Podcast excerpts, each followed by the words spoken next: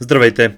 Аз съм Петър от БГ и сега ще изчета една статия от брой 143 юли месец 2021 година. Статията може да бъде намерена в самия брой, но за всички, които слушат подкаста, ще я изчета и се надявам да ви хареса. Възходът и залезът на двигателите с вътрешно горене.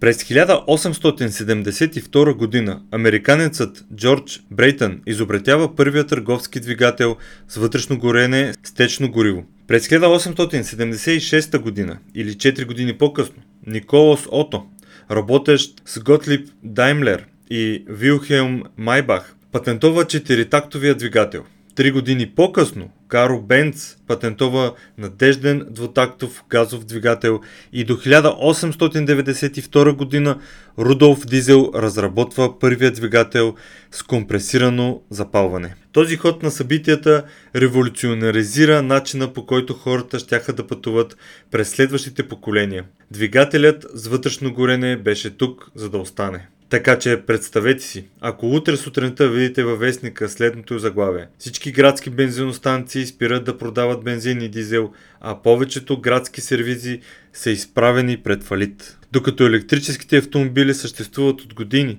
темпът на промяна се ускорява по-бързо, отколкото някой е очаквал. Премьерът Борис Джонсън обяви своя план от 10 точки за зелена индустриална революция. Една от 10 точки включва фокус върху трансформирането на националната ни инфраструктура за по-добра подкрепа на електрическите превозни средства, като крайната цел е да се премахне продажбата на бензинови и дизелови автомобили в Великобритания до 2030 година или 10 години по-рано от планираното. Нашата зелена индустриална революция ще се задвижва от вятърните турбини в Шотландия и Североистока, задвижване от електрически превозни средства, произведени в Мидлендс и усъвършенствани от най-новите технологии, разработени в Уелс. Така че можем да очакваме по-проспиращо, по-зелено бъдеще, заяви премиера на Англия.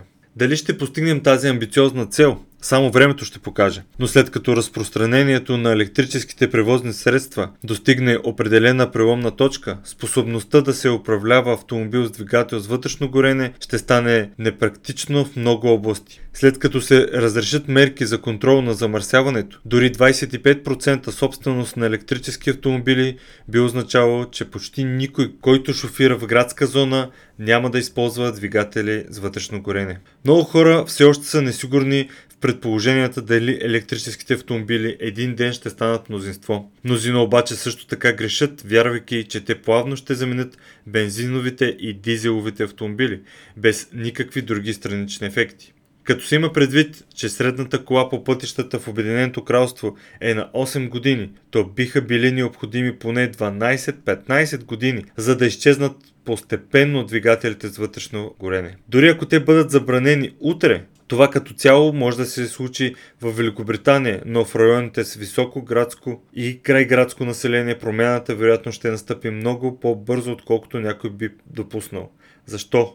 Заради инфраструктурата. Промени в начина на зареждане. В момента повечето потребители на електрически автомобили зареждат своите превозни средства от дома и остават в диапазона покриван от еднократното зареждане на автомобили в около 99% от случаите. Но около половината от собствениците на автомобили нямат вътрешен паркинг, така че за напред ще се изисква някаква комерциална система за зареждане, като альтернатива на частната. Вместо текущото бавно зареждане чрез стотици хиляди самостоятелни зарядни станции, е по-вероятно да доминират малко на брой станции с капацитет да зареждат бързо голям брой автомобили. За да се подкрепи това ускорение в Великобритания, министър-председателят обяви, че 1,3 милиарда британски лири ще бъдат инвестирани, за да се задвижи разгръщането на зарядните точки за електрически превозни средства по домовете, улиците и магистралите в цялата страна а експлоатацията на електрическите двигатели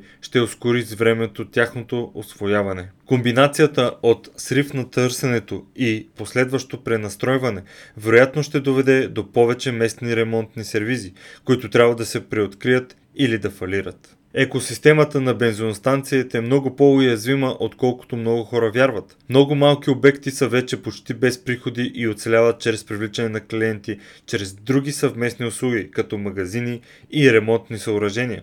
За съжаление, електрическите автомобили не се вписват естествено в подхода на бензиностанциите. Те се нуждаят от значително по-дълго време за по-бавните си цикли на зареждане от поне 30 минути. Така че по-скоро супермаркетите с големи паркинги, където хората вече редовно отиват за по-дълго, ще запълнят тази празнина, докато традиционната горивна станция, която зависи от високия оборот на клиенти, може да не оцелее на подривното навлизане на електрическите двигатели. Превозни средства без водач, трансформация и транспортиране. Още до към 2300 година вече можем да стигнем до точката, при която повечето нови пътни превозни средства ще могат да се управляват сами. Това всъщност ще окаже доста по-голям економически ефект, отколкото въпроса какви точно превозни средства ще се използват електрически или с двигатели с вътрешно горене. Ако имате възможността да избирате и да ви бъде доставено идеалното превозно средство за всяко отделно пътуване възоснова на броя пътници, бебешки седалки или обем на багажа, или ако просто искате специални парти бус за рожден ден или екскурзия, това би довело до огромно намаление на енергията и използването на автомобилния парк. Това също така би преобразило транспортната индустрия. Би премахнал необходимостта от шофьори, стоките ще могат да се транспортират с по-малки дискретни пакети през оптималното време на деня, което би довело до по-ефективно използване на пътната мрежа. Когато превозните средства не са в движение, те ще могат да бъдат използвани за съхранение на енергия от мрежата или да бъдат преместени интелигентно до най-вероятното следващо място, където да бъдат необходими след това.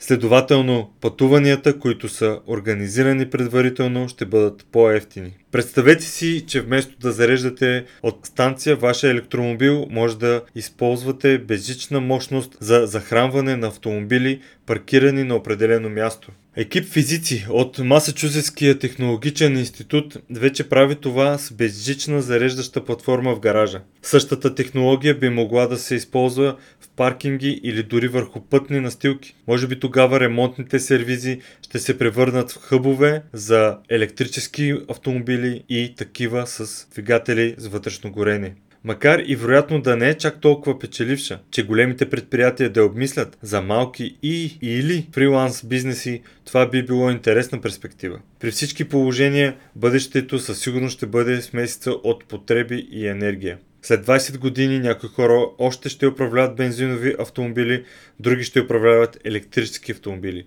Някои електрически автомобили ще возят сами хора, а някои хора все още ще яздат коне но наследството на Брайтън, Ото, Даймлер, Майбах, Бенц и Дизел ще живее.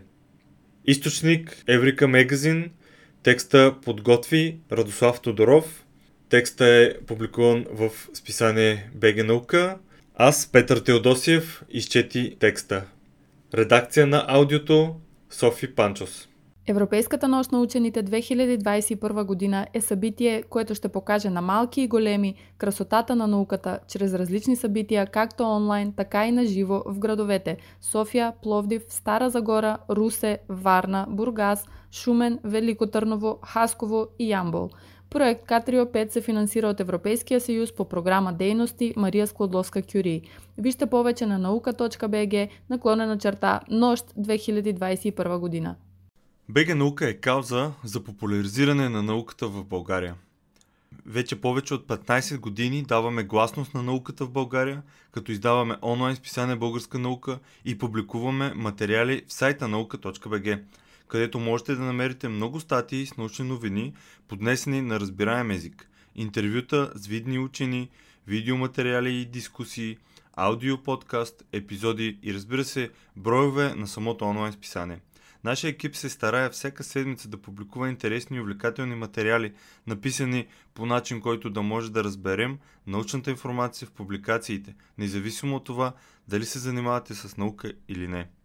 Казано в цифри, само през изминалата 2020 година имаме близо 1000 нови интригуващи публикации в сайта и близо 20 нови броя на списанието, като някои от тях са специализирани само на една тема, като броя за Нобеловите награди или този посветен на българската армия. който се радва на голям интерес от нашата аудитория.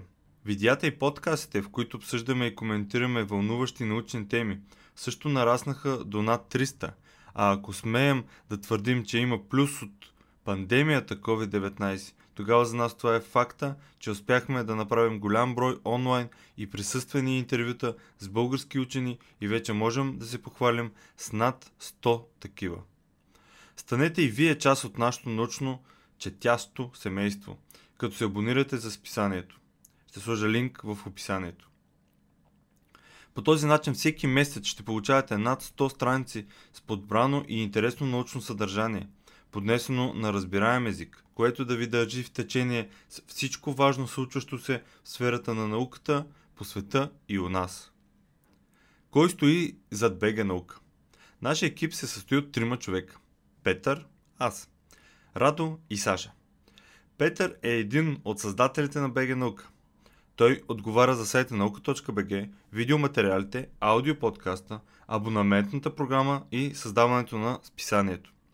Има голям интерес към науката и ученето, както и афинитет към видеопродукцията, което им даде идея да прави видеа за БГ наука. Той е голям ентусиаст за разпространението на научната информация, затова и се старае да го прави при всяка възможност, която му се отдаде. Понякога в ентусиазма си да сподели нещо избързва и допуска правописни грешки, та ако нещо такова ви хване окото, значи той нещо е объркал, докато добронамерено е бързал да го сподели с всички. Така е. Наистина, потвърждавам това е написано. Радо е ценен автор на списание Българска наука още от самото му създаване през 2005-2006 година. Има огромен интерес към историята и през годините е бил автор в списание Военна история, както и сценарист документалните филми на БГ Наука на Нож от 2012 и Трагедия и слава 2013 година, направени по повод 100 годишнините от Балканските войни. Той е автор на книгата Във вихара на Великата война, издаден 2019 година, а в момента отговаря за съдържанието в сайта на наука.бг и всички текстове, публикувани в списанието, първо минават редакцията на Радо.